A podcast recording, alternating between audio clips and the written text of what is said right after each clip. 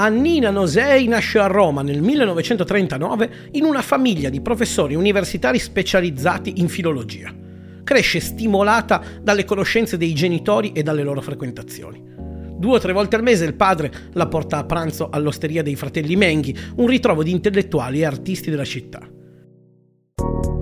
La linea dell'arte un podcast di Nicola Spallario, realizzato dal Giornale dell'Arte in collaborazione con Arte Fiera, per la sua cinquantesima edizione.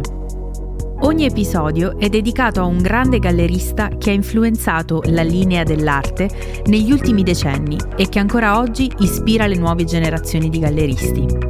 In questa puntata Annina Sei. Ogni biografia sarà accompagnata da una breve pillola di galleristi, artisti e curatori in attività che racconteranno un proprio aneddoto su Arte Fiera. L'ospite di oggi è Grazia Toderi, artista.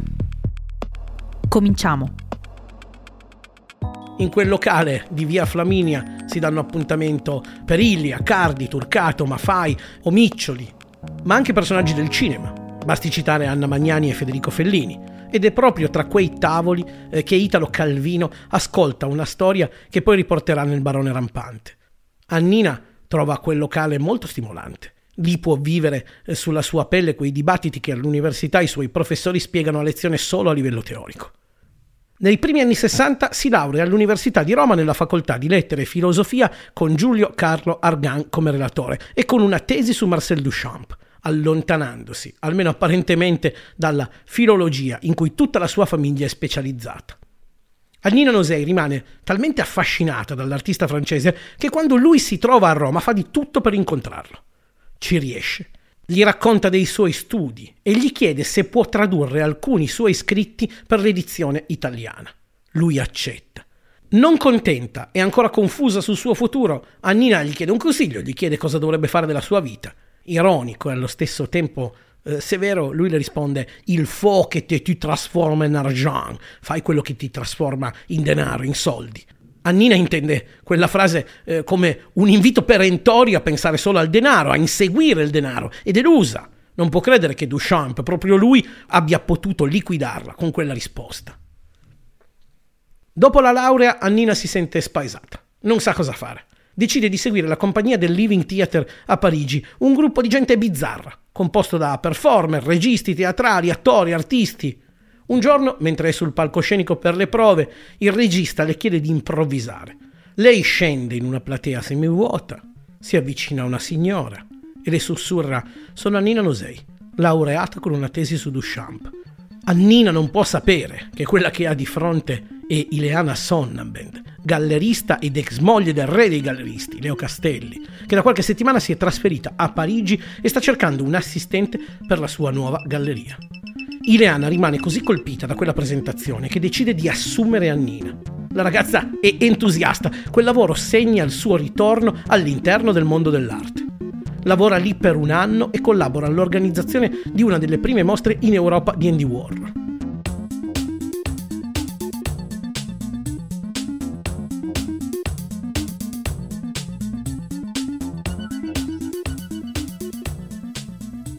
Nel 1964 però vince una borsa di studio e si trasferisce negli Stati Uniti, intraprendendo la carriera accademica come professoressa in varie università eh, statunitensi, tra cui università del Michigan, della California, di Los Angeles, di Brooklyn.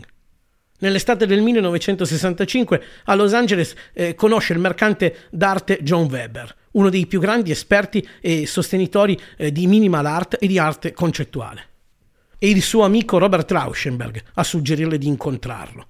Le dice: È una persona che vale la pena conoscere, dai retta a me. Rauschenberg ha ragione. Passa un anno e Annina e John si sposano. Insieme hanno una figlia di nome Paolina e decidono di trasferirsi a New York. Qui inizia un nuovo capitolo per Annina Nosei, che comincia a lavorare come art dealer e curatrice indipendente. Tra le mostre da lei organizzate in quel periodo è da ricordare Discussion, una ricerca di estrema avanguardia dove la parola si trasforma in opera d'arte. Weber è un uomo dolce e intelligente, ma l'amore tra i due finisce nel giro di sette anni. Annina decide di non tornare a Los Angeles e di rimanere a New York. Grazie all'amicizia con il gallerista e mercante d'arte, Larry Gagosian riesce a prendere un loft, dove inizia a esporre e a trattare le opere di proprietà dello stesso Gagosian. Lo spazio espositivo, che si trova al 421 di West Broadway, di fronte al quartier generale di Leo Castelli, tratta artisti come Donald Newman, Richard Prince e altri che Annina importa direttamente dall'Italia. Nonostante il successo riscontrato, questa collaborazione tra Nosei e Gagosian dura poco.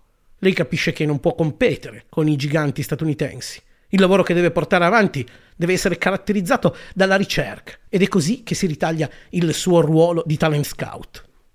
Nel 1980 apre la sua prima galleria, coinvolgendo da subito artisti che raggiungono eh, rapidamente le hit parade mondiali. Basquiat, eh, Keith Haring, eh, Barbara Kruger, eh, Jenny Holzer. Ma decide di dare tanto spazio anche ad artisti italiani come Chia, Paladino, Clemente, Cucchi.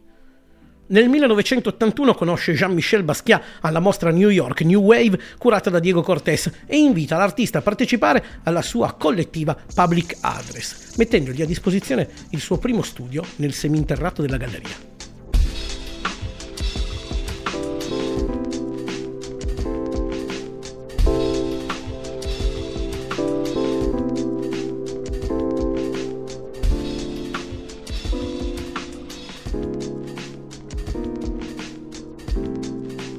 Tra gli artisti esposti per la prima volta da Nosei in quella mostra si ricordano, come abbiamo detto prima, Jenny Holzer, Barbara Kruger e Keith Haring. Non passa molto tempo e già nel 1982 Annina Nosei organizza la prima personale americana di Basquiat. Quello che può sembrare il punto d'inizio di una fruttuosa collaborazione sfocia in realtà in una serie di contrasti sulle transazioni dei dipinti. Basquiat lascia la galleria di Anina Nosei e inizia la sua collaborazione con Bruno Bischofberger. Nonostante la triste conclusione con il giovane artista, il mondo dell'arte contemporanea riconosce ad Annina Nosei un grande intuito come talent scout. Nel corso degli anni lei diventa infatti un personaggio chiave della promozione della pittura contemporanea italiana in America, facendo anche da ponte per il diffondersi del concettualismo e del minimalismo americano in Italia. Tra le grandi mostre realizzate nella sua galleria si ricorda in particolare quella del 1983 dedicata a Mario Schifano. Nel 1995 decide di trasferire la sua galleria sulla ventiduesima strada a Chelsea e oltre a continuare a essere un'acuta osservatrice delle tendenze internazionali, si impegna nella promozione delle artiste donne. È infatti una delle prime gallerie americane a mostrare le opere di Barbara Kruger, di eh, Céline Nechat e molte altre nel 2006 prende una decisione irreversibile, a causa della stanchezza fisica, della delusione per la scomparsa di tanti artisti e la mancanza di motivazione per proseguire il lavoro svolto in tutti quegli anni, sceglie di chiudere definitivamente la galleria Annina Nosei. Qualche anno dopo, durante una seduta da una psicanalista, le capita di ripensare alle parole di Duchamp. Il faut que tu te transformes en argent. Ed è lì che comprende tutto. Duchamp non parlava di denaro. Il suo era un invito a trasformarsi nel metallo più nobile, diventare qualcosa di prezioso così da distinguersi da tutto il resto. Solo alla fine della sua carriera, Annina Nosei comprende di avere inconsapevolmente seguito il suggerimento di Duchamp per tutti questi anni, adottando un approccio che lei stessa definisce da filologa della vita, non poi così distante da quello usato a livello accademico da tutta la sua famiglia. Il mio primo ricordo di Arte Fiera risale al 1977, quando ero al primo anno del liceo artistico di Bologna. Bologna 50 anni fa era profondamente colta e alternativa e internazionale. Era intellettuale e politica, era una città felice dove ci si ritrovava ogni giorno senza appuntamento in Piazza Maggiore. Alla mattina c'erano capannelli di uomini lì, tutti con il cappello, discutevano salendo a turno su uno sgabello, animatamente di politica.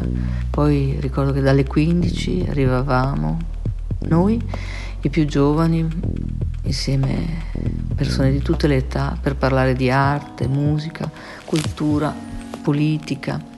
E in Piazza Maggiore arrivavano davvero persone da tutto il mondo. E e così quello era il luogo dell'informazione insieme anche a Piazza Verdi, nella zona universitaria, alla Feltrinelli, sotto alle due torri. Ed è stato in quel momento di ottimismo utopico e internazionale che iniziarono a crescere le nuove torri di Bologna, quelle progettate dall'architetto giapponese Kenzo Tange, che erano moderne e alternative alle famose antiche due torri del cuore di Bologna.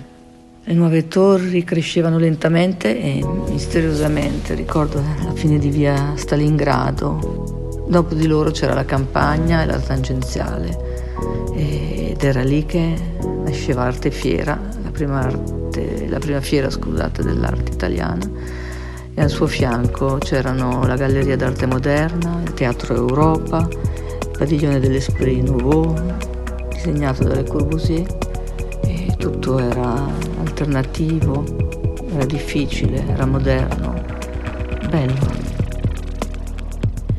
Questo era La linea dell'arte, un podcast di Nicolas Ballario realizzato dal Giornale dell'Arte in collaborazione con Artefiera per la sua cinquantesima edizione. La produzione è di Shami Pavs. Lo hanno scritto la redazione del Giornale dell'Arte, Nicolas Ballario, in collaborazione con Alessio Vigni.